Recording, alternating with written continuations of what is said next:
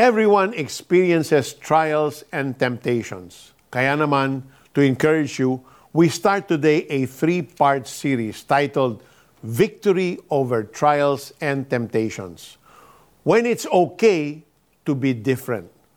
Pas na muna ako sa gimmick tonight ha, ang sabi ni Mike. May balak kasi ang barkada niya na mag-inuman sa bahay ng isa pang kaibigan matinding pangaasar ang inabot niya sa kanila at tinawag na killjoy. Sanay na si Mike as the only Christian among his college friends. He has been called worse.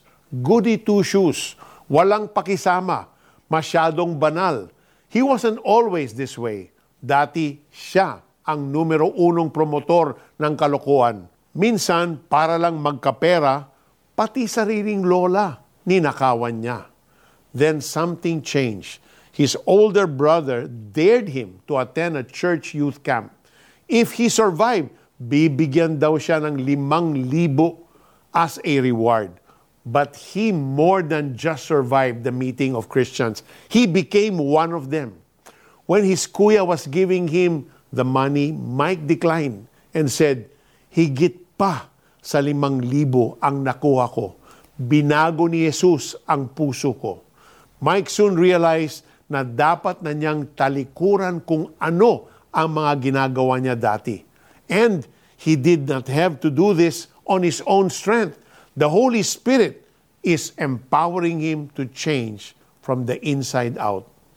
When God calls us to be holy, it means that He wants us to be set apart. Iba sa karamihan, malayo sa kamunduhan. For Mike, it meant saying no to the desires of the flesh, like avoiding the temptation of drunkenness. Being holy will mean different things to different people. But for the true Christian, one's holiness will always point back to God. Let's pray. Dear Jesus, iba na ako ngayon dahil sa iyo. Help me to be holy when it's so much easier to blend in and be like the world. In everything that I do, I want to honor you. I pray this prayer in the name of Jesus. Amen and amen. Now, how do we apply this into our lives? Saang area ng buhay mo ikaw nahihirapan? Are you struggling with bad habits, impure thoughts, or foul language? Pick one thing and ask God to purify this part of your life magpakabanal kayo, sapagkat akong si Yahweh ay banal. Kayo'y pinili ko sa gitna ng mga bansa upang maging akin. Leviticus chapter 20, verse 26.